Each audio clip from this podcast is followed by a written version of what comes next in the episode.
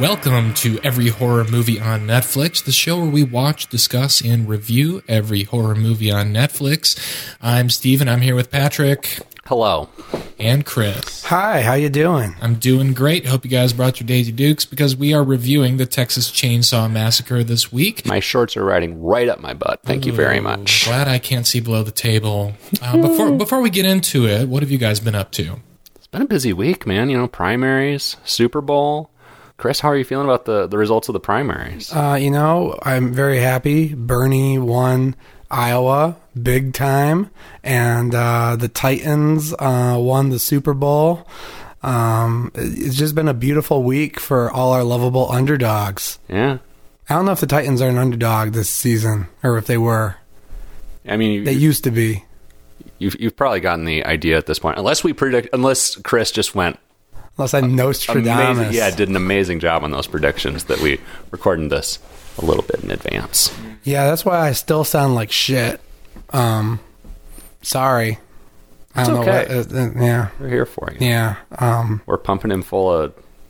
I was going to say salt water, but I don't think that's a thing. Or no, that is supposed to be good for your throat. I I, I've been trying everything, but um, the Like a neti pot sort of thing? Mm-hmm. Yeah, okay. but the good news is this week we're talking about Texas Chainsaw Massacre. So if I need to clear my throat, I'm just going to pretend I'm making a chainsaw noise. Mm. I was going to say, you definitely have kind of the, the gravelly sound of a, a chainsaw engine. Yeah, Can you demonstrate? Okay. yeah. that's that's pretty much all my vocal cords are up to the task to do this episode. So You sound great, honestly. thank you. But yeah, Texas Chainsaw Massacre. So, Steven, why did you pick this? Uh, actually, for a multitude of reasons. One, we haven't really done a, a you know a film that's considered a classic on the podcast in a while, and I thought it'd be a nice a nice break for us, a break from all the the, the joking and jiving that we usually do, and, and get a little more serious. Maybe we'll see. Uh, reason number two, Chris had never seen the Texas Chainsaw Massacre. Gasp. What? That's true. I'm a bad horror fan. This was my very first time. Gonna put you in horror jail. Yeah. Have you seen any of the shitty remakes or the sequels? No. the prequels, No. the squeakquels. No. Okay. And and this is uh, Stephen. I, I think you're on record saying that this is your favorite horror movie of all time. Yeah, yeah, it it is. It's not a film that I'm uh, that I really get the urge to revisit very often because it is uh, it is quite a powerful beast in my opinion. I named my cat after director Tobe Hooper, who died What? in 2017. I know. I'm sure our, our fans are aware of that, but but another another reason I needed another reason to plug Toby on the show. Bless. And you know, this was really I think there were probably others, but this is the clearest memory I have, like, of being a young person, a pre teenager, like 12, 13, 11, 12, 13, somewhere around there, and being really fucked up by a movie. I. I, I don't know if it was IFC or the Sundance Channel, but you know I was starting to become a horror fan. My best friend was a like he would say the name Tobe Hooper all the time, and now I look back and I, I'm like, wow, how did he's not really a guy that you th- would think of as like a horror auteur um, back in that time. I think he's that that came later, but um, I just felt like you know it's called the Texas Chainsaw Massacre. I was into cult movies. You know how can you not want to see that? It's such a lurid title. It's so suggestive. You know, it conjures mental images immediately. And I saw it was going to be on a school night at like eleven o'clock on Sundance or IFC. So I stayed up after everyone else in the house went to bed and just sat in an armchair and watched it by myself with all the lights off. But the version they ran was a version with director commentary. Oh, hmm. that's odd. But I was determined. I thought, you know what, I'm just going to stay up and watch this thing and see. I think I can handle this. So I turned the volume almost all the way off and I was hypnotized. The images were so striking and so startling. Um, that like, watching the film without sound, it still works. You know exactly what's going on. It's just as terrifying, even without the really cool, innovative sound effects that are in it. And it left a mark on me. Well worth staying up and being groggy for the next day of middle school to see. Yeah, I mean, it's um, I, I don't know if it's my favorite horror movie, but it's certainly one of my favorite horror movies of all time. And it's actually funny, you know, a, a few episodes ago, I was unable to join y'all, and it was Steven's uh, turn to pick the movie that episode. And there was it was briefly rumored that you were going to pick this movie, and I was like, Nah, I want to be on the Texas Chainsaw No, no, no, Massacre. stay off of I'm it. not. Don't read I'm not comments. missing that shit. um, so I'm delighted that we got a chance to watch it together. Yeah. So Patrick, you you had seen it before. Oh, yeah, Did it, a what, few what- times. What kind of a mark did it leave on you, if any? Um, I, I mean, it's you know, I mean, what can you say? It's one of the most uh, visceral and weird horror movies of all time. And the thing that really struck me now watching it, at least the third, I know I've watched it at least twice before this viewing. So now having watched it for at least the third time, it just still is like, huh. Like, I mean, it's still a fucking ride, even when you know what's coming, and it's still horrific and oddly funny sometimes. And Yeah, a lot of dark humor in there. it is it it holds up you know it's not just like you watch it in 2020 and it holds up from 1970 something Four, I think, yeah. yeah. to 2020 but also it like continues to hold up even even watching it again and again it's really surprising. It was still surprising to me oh, um, because I don't know. This was like a proto slasher, and so many films like like a lot of the slasher rules came from like this and Psycho and Halloween and Black Christmas, but. So it's like hard for me, even though I know what happens in this movie, it's still hard for me to like watch it expecting certain things to happen. Like there's one scene where I expect two characters to go off in the woods and fuck. Mm. And no, they're going to look for gas. Like this mm. movie is like not, it's not interested in that. Mm. And, and it, you know, it, so it's just kind of fun that like even all these years later, it's still kind of surprising. Mm-hmm. It's still doing things that I've not really seen replicate in other films. But before we really get into it, um, I do want to mention I had a number of ways to watch this movie. So it's, uh, but for, for the podcast, revisiting this time around. So I, I have the Blu-ray. It's on Netflix. And on the Blu-ray, there are several different commentary tracks. And I thought, you know what? I want to see if this is the, the same commentary track with Tobe Hooper that I heard when I was 11, 12 years old. It was not. It was new. They did a 4K restoration of it. But I, as just full disclosure, I watched this movie again uh, for the first time in a couple of years with the commentary on and the the main sound kind of the volume lowered on that as it is on commentary tracks. I still had to turn it off at about the 30 minute mark because I was too creeped out hmm. and started again the next night. nice Such is the power of this movie for me. But uh, should we set it up? I mean, well I feel like I so you and I have both kind of given our background with it I feel like we should hear at least the initial like the base impression from the man who saw it for the first time Chris. Yeah, yeah. Let let let's talk about the premise though. Just the thirty-five thousand foot view. sure yeah. So, so fuck uh, your first impression we don't want to hear it The plot of this movie is pretty simple. Um, obviously, it takes place uh, somewhere in Texas. I'm not sure exactly where. I think it was paid for by the tourism bureau. yeah sure. Zing. I mean, everyone knows the premise of this movie, though. Like, it's a bunch of fucking high school kids who get stalked by Leatherface, I and did not- knows who Leatherface I did not know is. the premise. I mean, I knew I knew Leatherface, but I didn't know what circumstances would bring these kids to Leatherface. Yeah, so what happens is I think, you know, it's unclear in the film, but my impression is they're coming back from a road trip back through Texas. There's been some grave robbing going on in this Texas town. And I mean, one of the earliest shots is like this horrifying, uh, like cou- couple of corpses perched atop of a giant tombstone in One of hot my- Texas sun. You know, you can almost Yeah. smell the flesh boiling in the sun. One of my favorite opening shots of all. Well, and it's not an opening shot. No, there are no, no. shots before that, but I think of it as the opening shot because it's just so it lasts so long and just burns itself into your memory because it's so horrifying, simple, but yeah, like you said, like you can feel the heat, you can feel the dust, you can feel the grossness and the fucking Mm-hmm. rotting flesh, and I just never will forget that shot. So there's this grave robbing going on in this town. It's being widely reported in the news, rumored about around town. As these kids are coming back, I, um, uh, one of them decides to they should check in on their on their deceased uh, grandfather. I Grandfather, think, yeah. just to make sure that his, his corpse hasn't been stolen by this maniac that's on the loose. They stop to get gas at a at a gas station that doesn't have gas, and actually there was a gas shortage around this time in the U.S. Um, that was a pretty big deal back then. Uh, they get some some barbecue meat from the for the proprietor of the gas station, and uh, they eventually happen upon a really uh, terrifying house. They're out of fuel, and madness and terror ensue from there.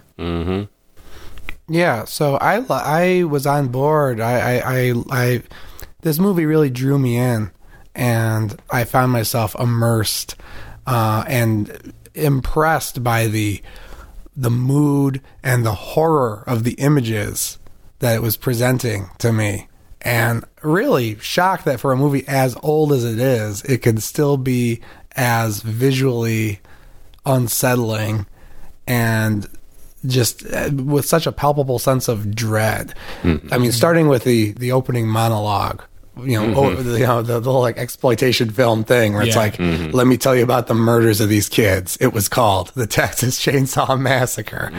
Um, just kind of without that, like you might be bored, but you know, all hell's about to break loose so yeah, I mean, I, uh, this movie I thought was horrifying uh, for at least the first hour or so. Um, I'll tell you, I think once Leatherface starts doing his thing, uh, there's some choices that kind of reduce the horror for me, but then there's some things agree, that escalate the horror. Um, so I don't know, but it was a good good romp, a fun romp.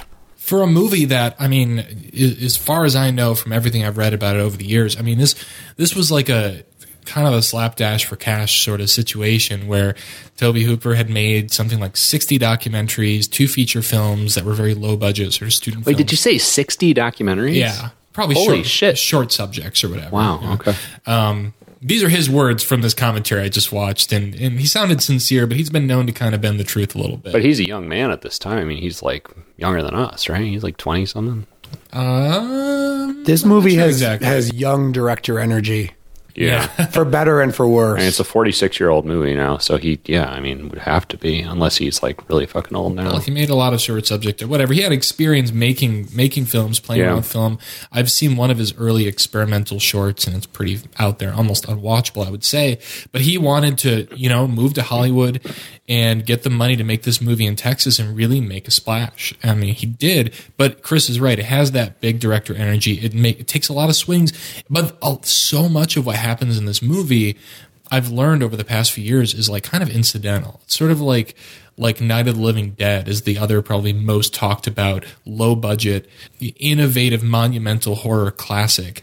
And you know, people talk about it as being about like civil rights. Well, the lead actor in that in Night of the Living Dead was chosen because he was he was the best actor who auditioned for the role and yet it takes on this importance like in the in the cultural long view. And i think this movie really kind of fits into that sphere as well where the, a lot of things that happen in it are kind of mistakes i think it was like tobe hooper was a politically charged guy but it's a film that like seems to have a lot of themes about con- consumerism especially and there's some stuff that seems to be linked to the vietnam war but i don't know how intentional it really was Okay. Well, I learned that uh, Tobe Hooper has apparently said that this movie is about meat. Like it's about meat. It's about like vegetarianism and factory farming. Yeah, so obviously that really interested me as a vegetarian. Yeah. Um, and it, it was explicit. I mean, it's explicit early on, and I thought it was making some pretty bold uh, choices in how it, you know, juxtaposed all the images of the cattle Yeah. and the descriptions of cattle being killed with eventually what happens to these kids. Um, Well, we should probably explain like early on, they're driving through the countryside. They drive past a slaughterhouse, and one of them is like sort of monologuing about factory farming and how they shoot cattle or yeah. something like that. and and there seems to be a through line which is a common sentiment in the animal rights community that you know how we treat animals is indicative of how we treat ourselves. Yeah. And the way that basically these these teenagers become prey to people who seemingly have just a complete derangement and desensitization to violence that was maybe given to them by working inside a factory slaughterhouse. Exactly. Very interesting to me. And then combined with what I was st- sensed as maybe a Vietnam allegory, too. I Putting that- all those I three think that together. was incidental. The Vietnam thing, I think, was just like a product of like the the collective subconscious at the time. I mean, it's in a lot of movies. I mean, people made the argument that Star Wars is a Vietnam movie. Yeah. like, I, and I think that uh, here it's about as thin, but I mean, there are shades of it, and they're in the performances and in some of the details. Like, it's there. It's like you Well- can't make a movie in 1974 in you know rural Texas and have it not feel like it has something to say about it. Right. So I I told you, Stephen, I haven't read any critical analysis of this movie at all. I'm a babe in the woods. The things that said Vietnam to me were there's the one throwaway line where the girl's reading her horoscope book and she talks about how the universe is out of alignment and there's bad things happening to you personally and also in the world or something like that. So I'm like, okay, so this is a movie made at the height of Vietnam and we're talking about bad things happening in the world. Oh, it's as relevant as ever. And then you have, you know, these kind of like hippie type kids, and there's the part where like the camera lingers on the girl looking at like the bloody handprint on the back of the van. Like, mm. here's some kids off on a on a on a little holiday, fun and fancy free, but their hippie van has this has blood on it, literally, mm. and you mm. know, um, and then also the fact that the, the weird hitchhiker they pick up takes a picture of these kids and burns it with gunpowder in front of them, and that he uses gunpowder. Yeah. Um, and then at the end, I mean, I won't go into too much spoilers, but our our remaining victim makes an appeal to the guy who seems to be running the whole show. And it's like, you could stop all this. You could stop all this if you just wanted to. And that sounded like a very Vietnam ah, yeah. line of dialogue to me. Interesting. I like this. Yeah. Well, I but I, like think it reading. also has shades of Vietnam, and, and it could just be because of the budget. Though I think this film was shot pretty in a pretty intentional way to look grimy and gritty. But you know, Vietnam was the first televised war, and we have a lot of films from this area era, and I think this one is maybe the most effective. It just probably looked to viewers. Um, seeing this in, on the big screen at the time, like very similar to what it was like to see, you know, television footage from Vietnam in, in their homes. This movie has like a lot of kind of, um, you know, the camera moves a lot. Everything looks kind of gritty and sort of like, just like more like hyper realistic than than I think I would feel people would be used to in a film in that era. It was And I think super cheaply very made. like, guerrilla style almost. Yeah. I mean, I, I think that's as much a, a product of necessity as it is artistic choice. And I do Sure. think this is a, uh, it's, it feels weird to say beautifully shot, but It is. skillfully very very skillfully shot movie and very visually effective movie. You know i was just thinking about it takes a good what 30 45 minutes to even fucking see leatherface for any of the real like serial killer shit to start going down but there is so much that is just unsettling and horrifying throughout the first act of the or first half of this movie. You know, so often with these movies, there'll just be that, especially with these kind of movies, you have just that real dull, deadly, Yeah. sometimes half hour of setup where it's like all these characters are fucking stupid. They're all going to die. You know, just cut to the chase. But there's some real unsettling stuff. You know, Chris mentioned the the hitchhiker scene. They pick up this guy on the side of the road who later ends up having more significance to the plot.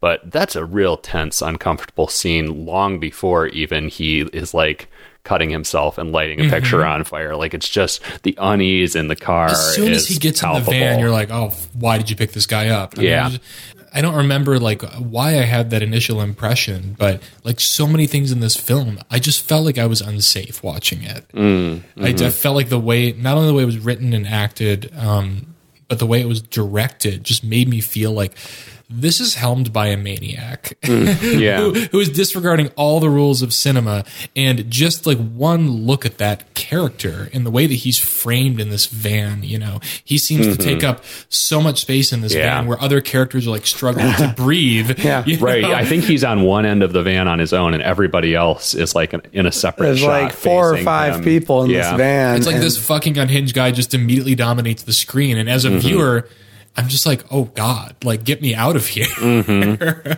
The slaughterhouse scene too is really effective. I mean, you don't see a fucking cow get shot. You don't see anything particularly gruesome, but something about the way it's shot is really disconcerting and alarming. What there's a line- slaughterhouse scene?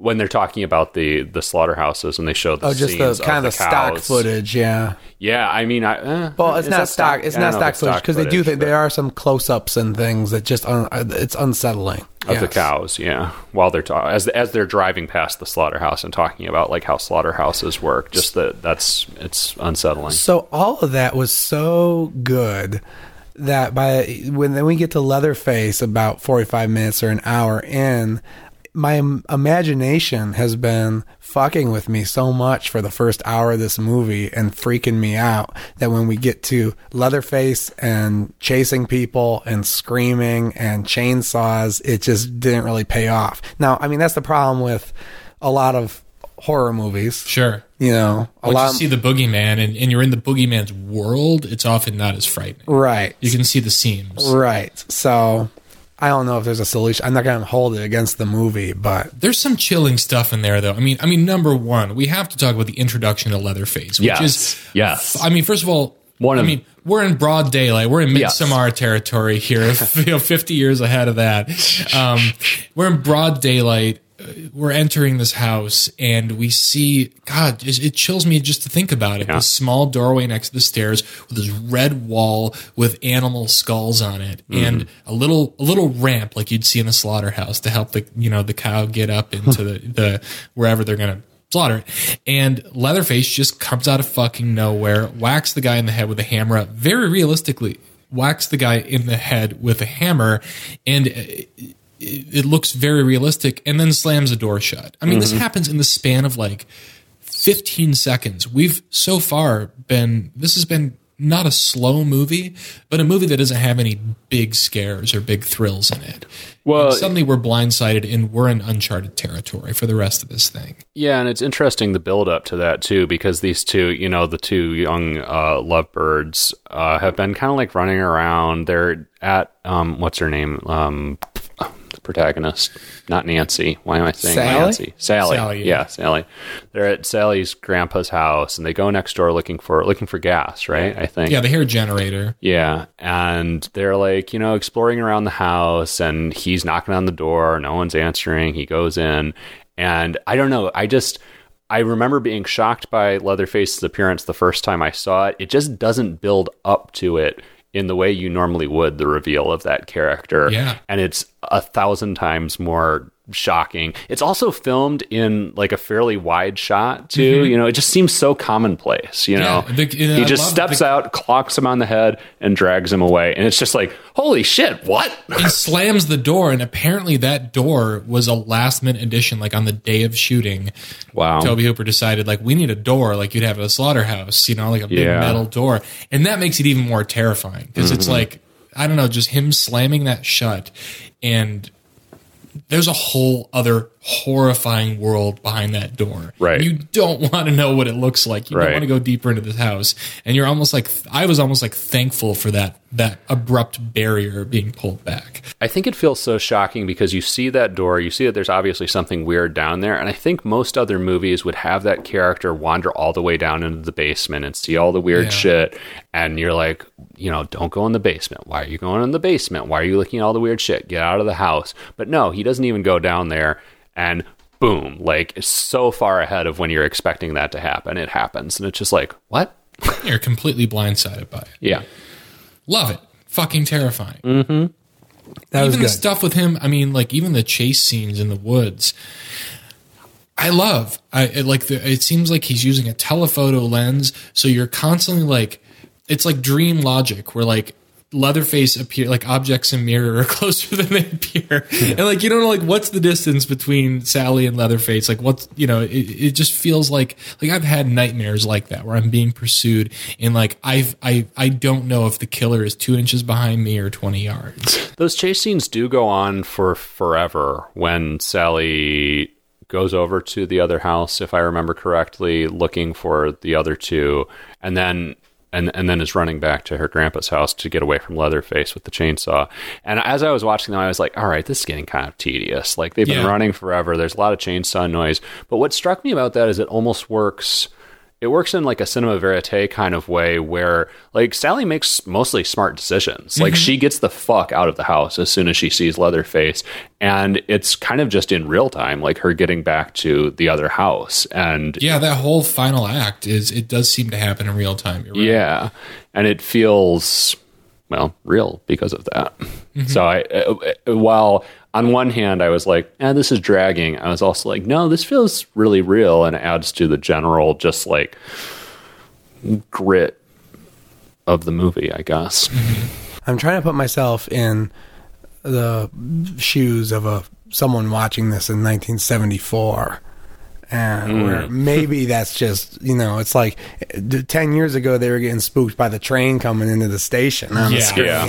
you know to see this. Well, I mean, the violence in this was widely decried, and I mean, it's still you know a horrifyingly violent movie, but I think No, it was like I think it Gotta was talk about that. I think it was even more hor- horrifyingly violent at the time. We got to talk about what? We got to talk about the violence in this movie at some point. I don't know if we want to wait until we get into the spoiler room, but it's uh, the violence is handled very interestingly in this film. And it's very interestingly shot. I mean, we haven't talked about the meat hook scene, which I think is not quite spoiler territory. so maybe we could talk about Nothing's that. really. I mean, uh, we we've kind of given the whole sort of broad scope of the movie, and we know there's a final girl who survives. You can probably even guess by listening to us talk about this who that is, since this is one of the films that sort of set up that archetype. But yeah, I mean, Tobe Hooper apparently, while he was editing this film, would. And I've heard this from multiple sources, so this doesn't sound like something he made up, which is, is pretty common to come across that sort of thing. Uh, depending on how stoned he is during interviews. And apparently he he had a number for the MPAA and he would call them as he was editing the film and he he initially wanted he knew he wanted an R rating, but he was interested to see like what would it take to make this horrific film and turn it into a PG movie. And he would call them and say like, "Okay, well, I got a scene where we hang a girl on a meat hook." And they would say, "Well, you I mean, that's an R." And he would say, "But what if you don't see the hook go in?" And then he showed them the footage and they were like, "Actually, that's the least violent meat hook hanging scene we could possibly imagine. like we would give you a PG for that scene." Which is fucking insane. But Yeah. but there's a lot of that in this movie. Like this is a mostly bloodless horror film. In fact, one of the yeah, only but times blood we, is different from violence. Like it's still Sure. a horrifying thing to see. I mean, the the, the meat hook scene is horrifying. Oh, you yeah. know? it doesn't it doesn't it. pull any punches. Yeah, you feel it in your spine. But when I like, I've seen it so many times now that like, and every time it still shocks me. But every time I like, I've never done like the frame by frame, and I would like to. But every time I'm like, oh, I see the trick. Like I see how Mm. they did that, made it so effective without showing anything. Mm-hmm. You see the hook, and then you see her being hung in a harness, and that's Mm-hmm. it. It's two really quick shots, and yet it and yet it works. That's genius, in my opinion. And there's Mm-hmm. a lot of that going on in this movie where there's the suggestion of violence. A character is beheaded. All you see is Leatherface. You see the body, but you don't even see the head. And then you see Leatherface move a chainsaw down, and it seems to grind on something, but you don't Oh, see yes. what it is. Yeah, and yeah. and then you never see the head, or but you know that someone was just decapitated. Yeah. And again, some of it is just horrifying and and violent has the feeling of violence to it because it's so pedestrian. You know, the Yeah. meat hook thing again is just he picks her up. There's not like a lot of build up to it. There's not like Tobe Hooper's not trying to show you a gusher of blood and No. not trying, you know, he's not trying to do uh to go back to uh to our Terrifier episode. He's not Yeah. trying to have a oh look at that Oh, kind of that's- moment. That's, that's you a know, great thing because that's the exact opposite of what he does Yeah. here. Here, it feels like he's more interested in the metaphor than the act of violence. Mm. He's more interested in he, the human uh, um, image being, you know, uh, synonymous with cattle than he is at, you know, the, the titillation of the gore. And, And also, it's it's a better metaphor because the horror of the slaughterhouse industry and the horror of what happens in this movie is how routine it is. Yeah. Well, the hitchhiker says something early on when they're when they pick him up and they're talking, you know, because he had worked in the in a slaughterhouse, like all the family. Oh, that's right. He's the one who explains how the yeah, and, and, slaughterhouse and he talks about how um, you know one of them's like, oh, it's you know disgusting the way they kill them with that gun. He's like, no, man, you don't use that gun. That's that's not good. You got to use a hammer. Hammer's better. He doesn't explain Mm-hmm. why. It's just because he's like so, I assume, like so desensitized to violence that he needed that like extra thrill of being like more responsible for the kill. Or maybe the hammer is better if you have no concern for a clean kill. Yeah, You know, and no no some- concern for like a I mean it's it's not ethical either way, but I think it's slightly more ethical to use the gun because it does kill them instantaneously, Mm-hmm. and they ass- assumingly if, if it's done right, don't feel much the pain. the gun. I think um, stuns. I think that's the point. oh, you're right. It stuns, and then it- they cut it- the throat. Yeah, they cut the throat, and the throat's what kills them in, in Yeah. real life. Well, it seems that the hitchhiker enjoys the cruelty as well. Like that's part of the appeal of the yeah. And then later, you know, there's the character who says, you know, never never enjoyed killing or something like that. Like I forget what the line is, but but the the the elder of the family yeah. indicates that killing's not something to be enjoyed. Hmm. It's something that you got to do. And so, if there's any mystery and there's any real spooks, and we'll talk more about all that, I'm sure, in a moment when we go to the spoiler room. You know, as much as they maybe overexpose Leatherface, in my opinion, in the movie, they do really hold back on what these people's intentions are and what they're doing with all these dead bodies. you Well, know? it's they've got they. Uh, my theory is, you know what? Let's save that for the spoiler room. Actually, Yeah, it's I- an I wanna- interesting topic to get into. I, I want to discuss more your thoughts on um, on the over exposition of Leatherface because I almost feel like they undersell him, but I think it's better discussed in the spoiler room. So maybe we should just review it at this point. yeah, I think we've pontificated enough about this thing. Um, let's go down to the spoiler room, but before we do so, you know what we got to do? We got to review it. I'd like to go with Chris first, since he's never seen this film before. Chris, would you this film? Would you view it, cue it, or screw it, or barbecue it? Um, I, I don't want to piss anybody off, but I, I think I'm going to give it a cue it. Hot take. Um, hot take. yeah, part of that's because hot. I'm a hot at all. part of that's because Lukewarm. I'm a contrarian asshole, but uh, part of it is as, as much as I thought this movie did a lot of stuff right, the last hour is just a little too much screaming and writhing and I, it, the horror really takes a back seat to me. It kind of just becomes exploitation, not that interesting. Ah, fuck. I don't know. It's still worth a fucking watch. All right, I'll give it a view it. All right. Oh, wow. That was a roller coaster. Yeah, You just went full Patrick on that one. Yeah, I mean, I was it got it held my attention for sure. There were parts where I was like, okay, what's going on here? But but the fact that it gets as depraved and uh, sensational and maybe titillating as it does, yet still seems to offer up all these interesting thematic threads that we're talking about. That's that's an achievement. And and again, you know, as, as watching this in the year 2020, it's one of those things where like everything this movie did, we've seen imitated 40 times. So it's not gonna Right. it's not gonna kick like it maybe did originally. But Yeah, I mean, this was fucking pre Halloween. You know, this was pre Black Christmas. I think. Right? Yeah. Yeah. Yeah. So- it's the uh, it's the granddaddy of that shit. I'll give it a view it. Well, Patrick tends to be the wild card, so we'll save him for last. I think. I mean, I'm going to give it a view it, but I, you know, I think I, it's just a film. If you're interested in horror, I feel like, you know, you just have to see it at some point. I don't think it's like a prerequisite to enjoying any other slasher, but I, you know, get around to it at some point. If it's been sitting on your shelf, it's worth watching. It's, it's worth thinking about. It's worth reading about. Worth discussing. That said, I do have to say my one sort of caveat. Uh, the one thing that I that I am kind of on the fence about this film is I do feel like there is a lot of just shrieking and shrillness and nonsense in this film where I'm like. I, I can never tell every time I watch it. Am I feeling anxious right now because I'm annoyed by the performances and how long the scene is going on? Or am I feeling anxious because this is actually making me feel a sort of dread for um, for the characters on screen? I can I can never really figure it out. There's definitely uh, one scene in particular that I wish hadn't lasted as long that we'll get into in the spoiler room. But it's a movie that feels like it was made by a madman. totally effective as far as developing um, a unique and terrifying mood, showing us, you know, one of the most iconic killers ever created. It's worth it. That's worth the price of admission alone for me. So view it, Patrick. Well, first of all, I will say I give an absolute view it to my reputation as the wild card. I endorse mm-hmm. that wholeheartedly. Um, but as for the film, um, view it. Obviously, view it with prejudice. One of the greatest horror movies of all time. One of my favorite horror movies. Um, you know, I, I, hear what you guys are saying about the, uh, the shrieking and the screaming. It certainly does great, but it feels like a genuine ordeal. It, it, again, it just contributes to this feeling that you're watching something horrifyingly real. You know, like yeah, there's no the, escape from it for you or for the protagonist. I think yeah. that it is effectively done. I mean, sure. if you or anyone else was in that situation, you'd probably be screaming for fucking 45 minutes straight too. It just it feels real and weird and uh, unlike any movie I've seen. It's great. Go see it. Why haven't you seen it already? Fucking asshole, go watch it. Also, I don't think you're a fucking asshole. Thank you so much for listening to every horror movie on Netflix.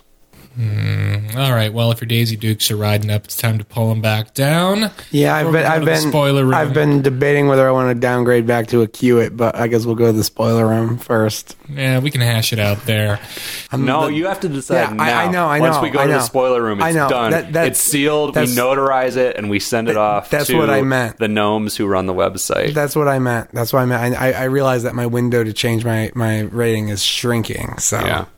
Chris Chris loves to, to game the average a little bit, which is, which doesn't exist. There is no average of our rating, but he loves to game it. Here's the thing: the only argument I can make for a Hewitt is because of the historical time that we live in, where basically, if you listen to this conversation and you know the broad strokes of the story, I'm not sure if watching it's really going to make a big difference in your life. Mm. I don't know if I'm going to watch it again or really show it to anybody, but that, you know, the, the in its time, great film.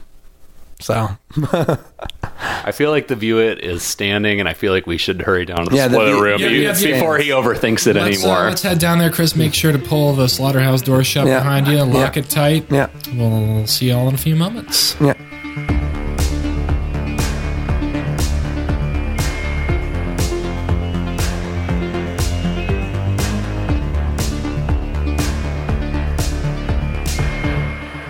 Right.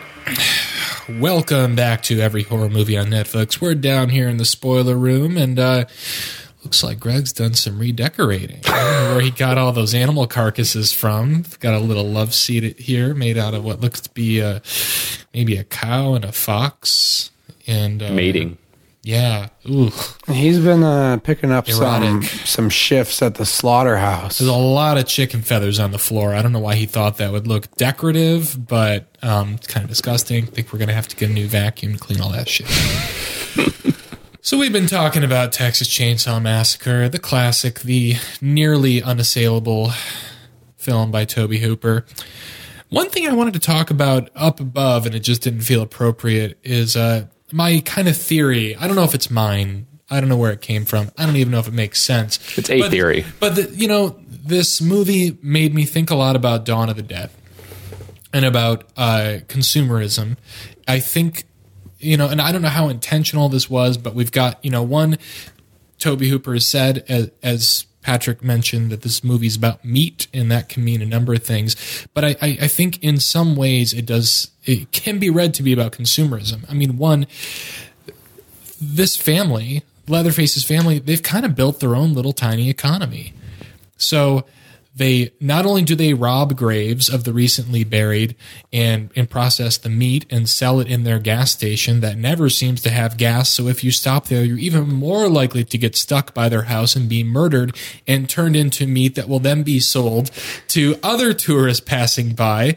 Um, but yeah, they they murder those tourists as well, and it's kind of this like self self sustaining cycle of of a desensitized uh, violence and madness and murder and mental illness going on. I mean, it's kind it's, of a sweet deal. It's an intentional community, it's a, as they say. It's a the currency in this community is meat. Mm-hmm. Yeah, and I mean, so I mean, now that we're down the spoiler room, I guess we should hit on the the key bullet points, which is that the gas station owner is part of Leatherface's family, Yeah. ostensibly Leatherface's dad or surrogate father or something. The hitchhiker who was picked up on the side of the road is also part of the cannibal hillbilly psycho family, and yeah, there's this lengthy sequence that plays out a dinner table sequence. I guess is our main sort of spoiler in the It's spoiler our main room. entree. Yeah, yeah, where Sally is the main entree. Oh, and also Grandpa. We can't forget Grandpa. Can't forget Grandpa. Horrifying old Grandpa. Grandpa, okay. Just when I was starting to get tired of all the hijinks and the screaming and the running, Grandpa brought this movie back for me. And this Yeah. is where like we're in like What a moment. severe black comedy territory and I didn't Yeah. it didn't register to me that way when I would watch this movie as a younger person. Ah. now I'm like this is fucking hilarious. Back then I'm like, "Oh god, I- so, I oh, don't just fucking know. kill her already. I'm tired of seeing you drop the fucking oh, hammer." oh yeah, that part. Yeah. That part. Oh. Well, but I mean, so, It's so hard. Like there's so many things you can read multiple ways in this. but but our hero runs into the house and she's fleeing Leatherface and goes upstairs and thinks she sees people. Oh, she doesn't even know it's Leatherface's house at that point. Right? She doesn't know what's what happened. She was attacked by Leatherface in the woods, and she runs to the nearest house, which happens to be Leatherface's She house. didn't know that all of her friends have died in there. Yeah, talk about out of the frying pan into the fire. Yeah. If you My wanna favorite continue chapter the meat in analogy. The Hobbit, actually. Yeah. Um, So she goes up there and she sees a couple people chilling like in the second floor, and she seems to think they're living people, but they look like they're just corpses, like they are like they're grave robbed corpses. There's an old man and an old woman, practically like mummified.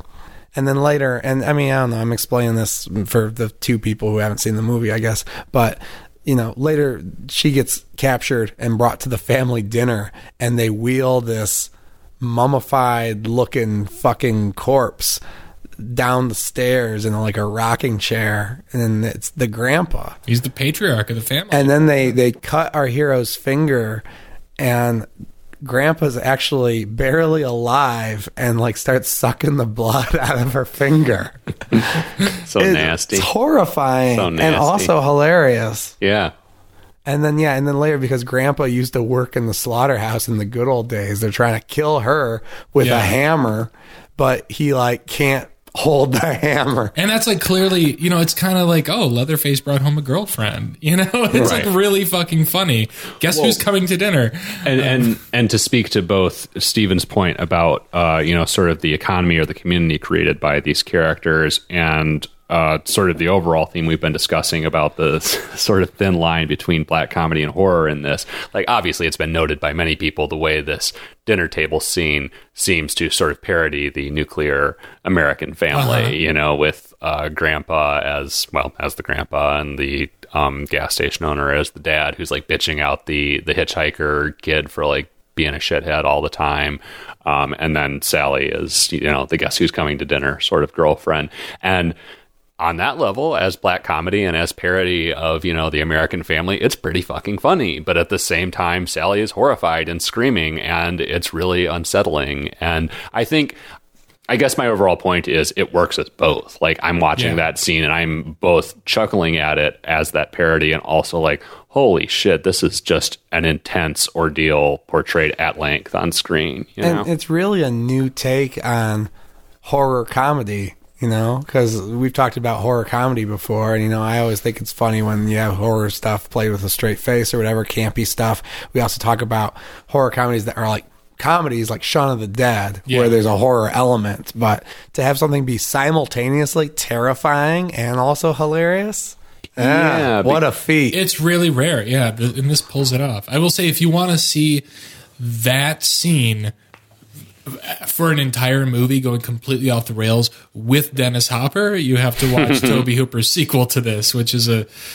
I, I, I recommend seeing it once if you found this film at all intriguing. I haven't- It I really need to goes- see that. It really goes like balls to the wall Gonzo with the humor Hmm. in a kind of delightful way, I think. That's such an interesting point about the horror comedy because so often we get upset with horror comedies for undercutting the horror or you know for the you know the the basic conceit being hey you know how horror movies work like watch this thing that is a horror movie but we're just Aren't constantly clever? calling attention Yeah. to the fact that we're parodying horror conventions, and there's nothing fucking scary about it. Maybe there's some gore, but there's nothing unsettling truly about And- it. and like I- this you know- is such an effective, true combination of those two things. because it's playing to like i mean one something that was like probably just beginning to be or maybe had long been socially relevant like the breakdown of the nuclear family so like there's mm. some inherent humor in seeing like this fucked up group of maniacs that still like identify with each other as family and they have this like very traditional family structure And opera, yeah, they operate.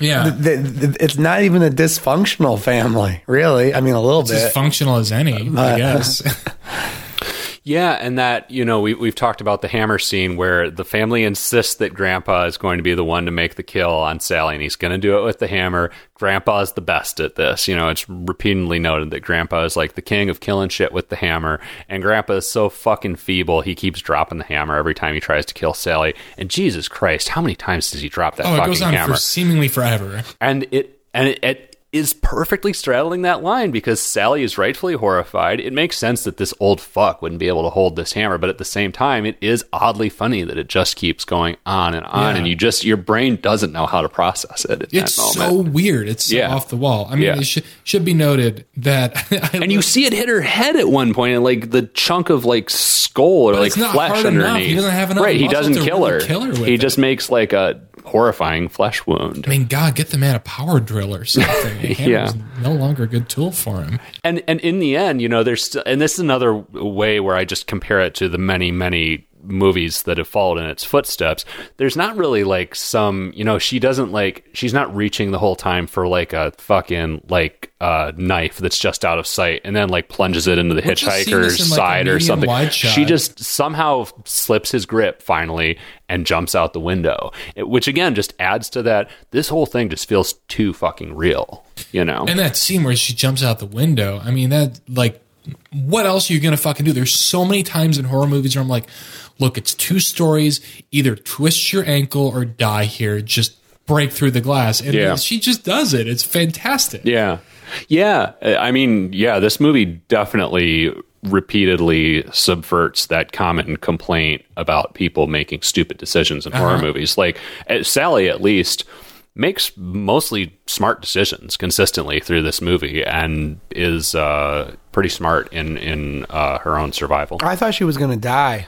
The whole time I thought she was going to die. The um, first time I saw this, I did too. and I was shocked when she actually survived at the end of the movie. Us- Because, I mean, the opening scrawl tells you that her and her invalid brother got Texas Chainsaw massacred. You know? Oh, that's right. The scroll says she died, doesn't it? It doesn't. I don't know if it says she died. I'd have to rewatch it, oh, but Oh, okay. it certainly doesn't It's- sound good. Sort of ambiguous. Yeah.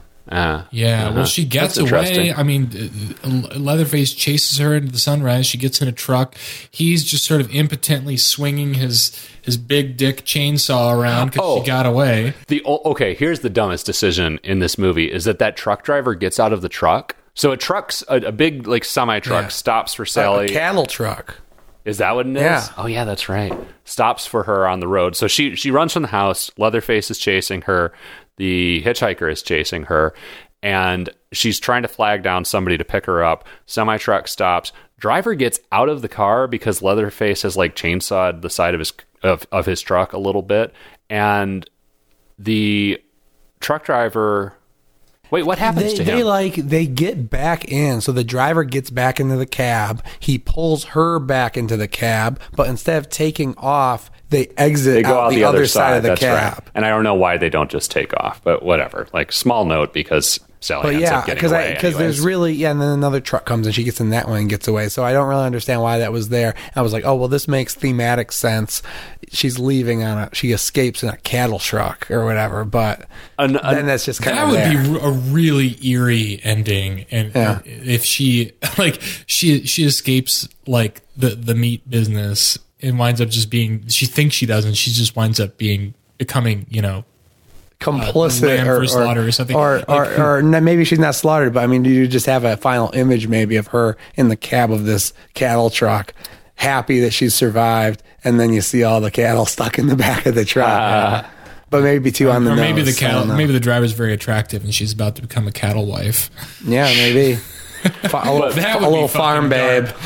Yeah. one of the one of the most satisfying entertaining hilarious and also horrifyingly real moments in this movie is when the hitchhiker runs out in front of the truck and just gets unceremoniously just plastered and you see him like under the tires like that's another one of those moments where i'm just like processing it on multiple my brain is just it's just hitting my brain on multiple levels you know Yeah. Great moment Well, she gets away and she's screaming and seeming like a, um, a wild mix of emotions terror, ecstasy, relief. she definitely seems to be smiling at the end even She's, as she's like and sobbing and screaming and laughing yeah And it's it's so disturbing. And like that whole final sequence, there's so many things in this movie that are burned into my mind. Um, and that also haunted me as a kid, all this broad daylight stuff. I remember wandering wandering around, you know, like you know, farms in Newport with my friends in the in the hot summer and hearing like the cicadas mixed with like weird like power tool noises in the background and thinking like, oh God, like we're gonna get Texas Chainsaw massacred right now. Mm-hmm. And that ending especially has that feeling, just that that the sunlight bleeding. I mean, it almost looks everything mm-hmm. looks like all the gorier because of when it was shot. I learned today that apparently everyone hated working on this movie except Tobe Hooper. Apparently, uh, it was hot. It was miserable. He didn't know. You know, he didn't always know what he was doing. He was purposely trying to make people feel uncomfortable so it would show in their performances. Apparently, that last shot of her driving with the truck and the screaming it's not the last shot or not the last shot, but like the last we Of her, see yeah. of her. Apparently, they had filmed it all, and she thought she was finally done with this movie. and they called her back and said we didn't get it, and she had to do it again. And she said, again, people like to embellish, Yeah. especially looking back. But she said that is not me acting. That is me being thrilled that I'm finally done working on this fucking thing. Well, it's a great It shot works. and a It's great beautiful. performance. Yeah, it's just yeah, definitely burns itself into your memory, as does of course the iconic final shot of Leatherface fucking swinging his chainsaw around, Yeah. dancing as like a silhouette against the uh, sunrise set. I don't know what it is. Who knows at this point? It's such a delirious film. I think it's sunrise. I get the sense that like Well, yeah, 'cause it the dinner night. and stuff has happened overnight. I Yeah, assume that like like a normal nuclear family, they they have supper around four a.m., Seven o'clock. a.m. Yeah, seven o'clock at night. Um, you know what I love about Leatherface? He gets up and puts a tie on every day. he also puts some makeup on for dinner, which is Yeah. interesting. Yeah, yeah. Oh, he gets draggier as the movies oh, go Oh, yeah. on too. Oh yeah. Yeah. Oh man, such a great ending. Jesus Christ. Like and I mean like that shot of him is like maybe 10 seconds or something and and then just hard cut to black. I I just had the biggest smile on my face when I finished finished watching this and was just shaking my head like god damn, that's a wild movie. It's still so good. It's such an iconic shot that like I could honestly see that being pl- like a car commercial being structured around that shot. like Sally gets into a BMW and, and like it, and it would sell. Well, we well, we- well we just saw that on this this year's Super Bowl. oh, really? They had a commercial where Sally gets in the truck and she there she's leaving, and then um a a, a Ford F one fifty pulls up at the stoplight, and she gets out of that truck and into the Ford F one fifty. What? Are you fucking kidding me? what? That's wild. I'm I'm making this up. Oh. but but we, Oh, right. Oh, this Oh, year's shit. Super Bowl. Yeah. Oh, I forgot about God it. damn it! I th- I bought that. um, amazing, amazing. I almost, I almost feel like we should re-record that where we like play yeah, we along. Should. We're, we're yeah. yeah. Oh yeah, we should do that. No, but don't because I'm saying I could almost see it happening in real life. And Yeah, it's true. Like, oh well, it did just happen. You idiot! Didn't you watch the Super Bowl? It's totally plausible. Yeah. Good, good, good commitment to the bit, Chris. Yeah, yeah. Sorry we uh, failed to play along. That's okay. So um, it was ill timed. But congratulations again to Bernie. Yeah. So this is uh this movie came out after Deliverance. I thought about Deliverance several times watching this movie. N- naturally, yeah. And and where does this idea come from of if you go into rural America you're going to find people who will have bad intentions. Uh, yeah, it's a good question. Yeah. I mean, one, I mean, Tobe Hooper and Kim Henkel, who wrote the movie, they're proud Texans.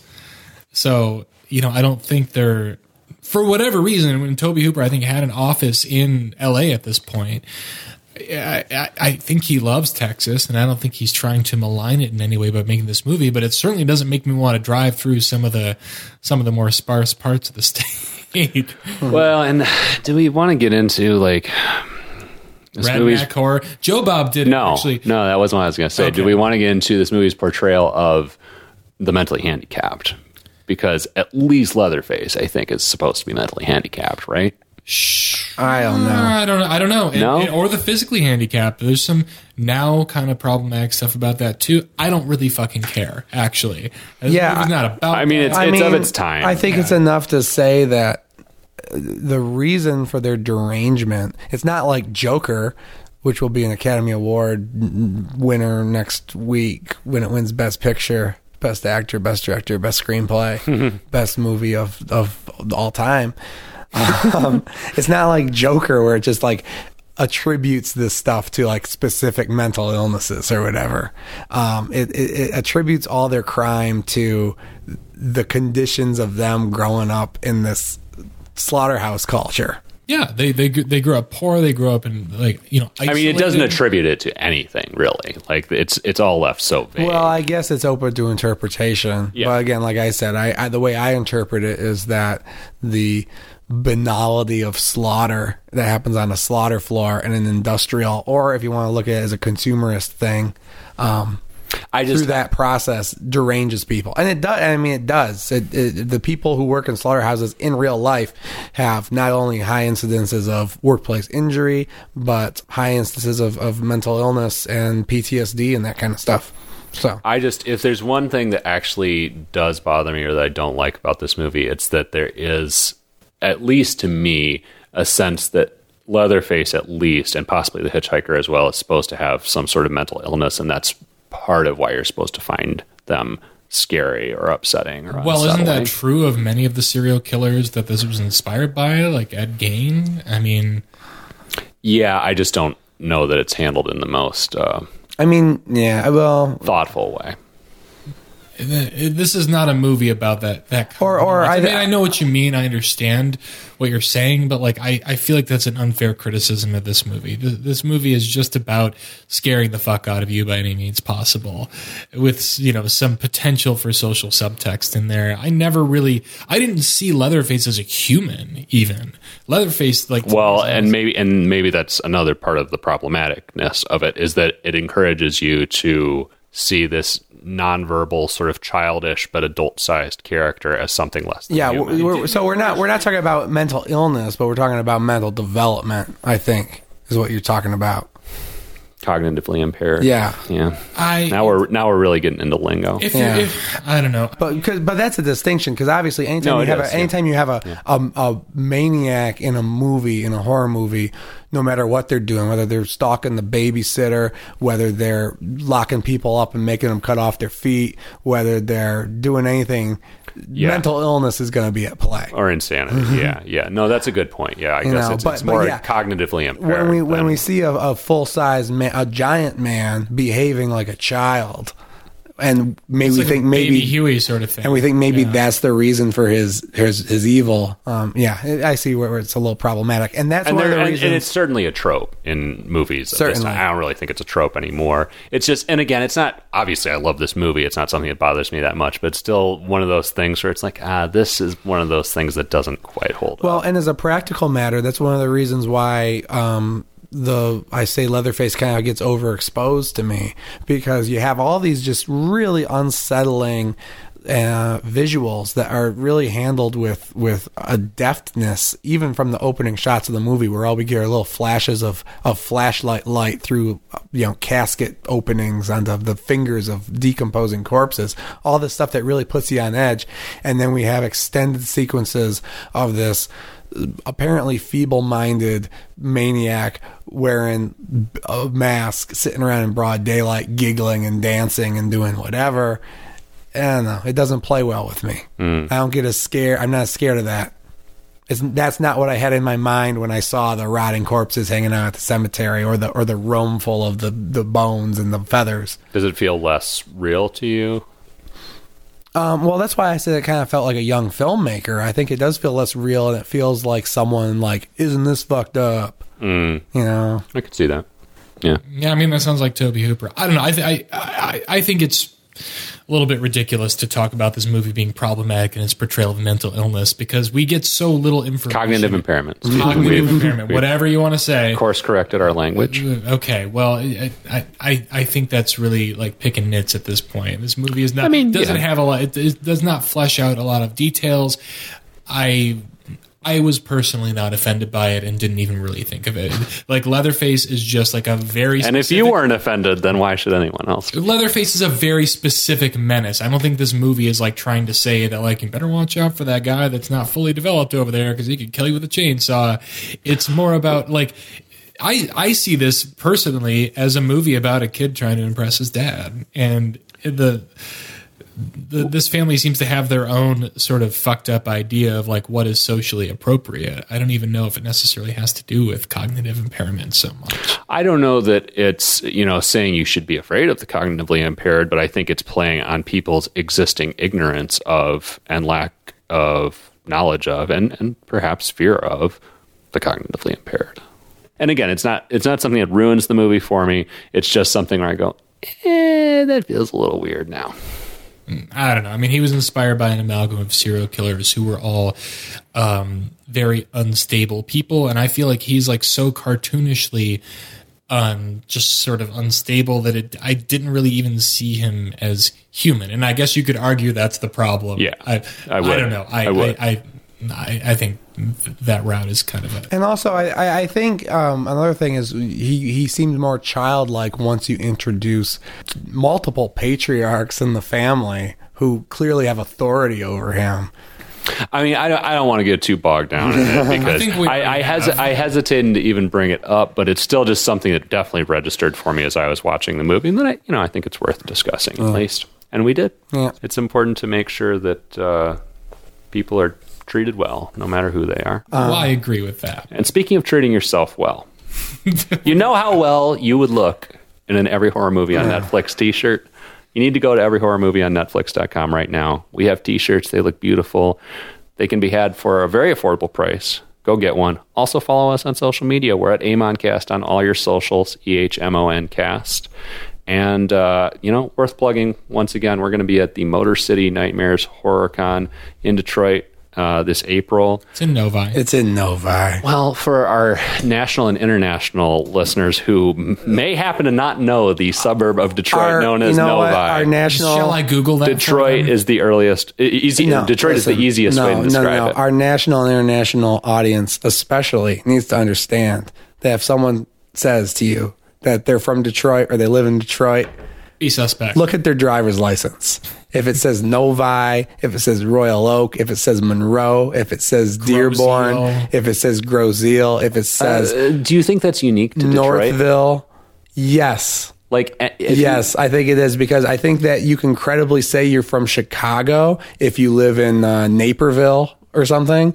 But I think if you, I You'd think I, I, I- happening in I Southern think I think Metro Detroit is so culturally and economically stratified that Novi is not replaceable. Is not a synonym for Detroit. It's like living in New Jersey and saying you're from New York. Like it's, I don't know. I do feel like it's a problem that's very unique to Michigan.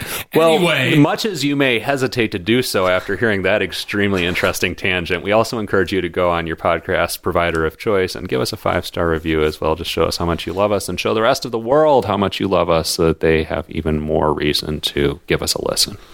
All right. So um, it's been wonderful talking about this with uh, the two of you. Been looking forward very much to this film dropping on Netflix and being able to discuss it. It's good to have some. Uh, I'm, I'm glad this movie's on Netflix. Yeah. You know, we don't get a lot of classic horror films on Netflix. There's hardly even any movies from the 70s on Netflix. Yeah. So are we are we spinning the wheel? Yep. Yeah. All right. Well, it is time to break out that dusty old wheel of death. The Giga Wheel, the new and improved electronic virtual wheel that has every horror movie on Netflix on it. I think it's starting to achieve sentience already. Uh, when I walked in Definitely knows how to before, fuck us up. when I walked in before it greeted me by name, it, it, was weird. It hums, it blinks, it it, it clicks, it clacks. It, it, It has, opened my beer for me. it has LEDs Wow. on it. It's it's tied into our, your smart devices, your smart speakers. we got fucking Ultron over here. Yeah, it's it's yeah. So If uh, only it had the voice of James Spader. I will, we'll work on that update. All right, let's uh, let me let me bring this fucker up. All right, Chris, give her a spin.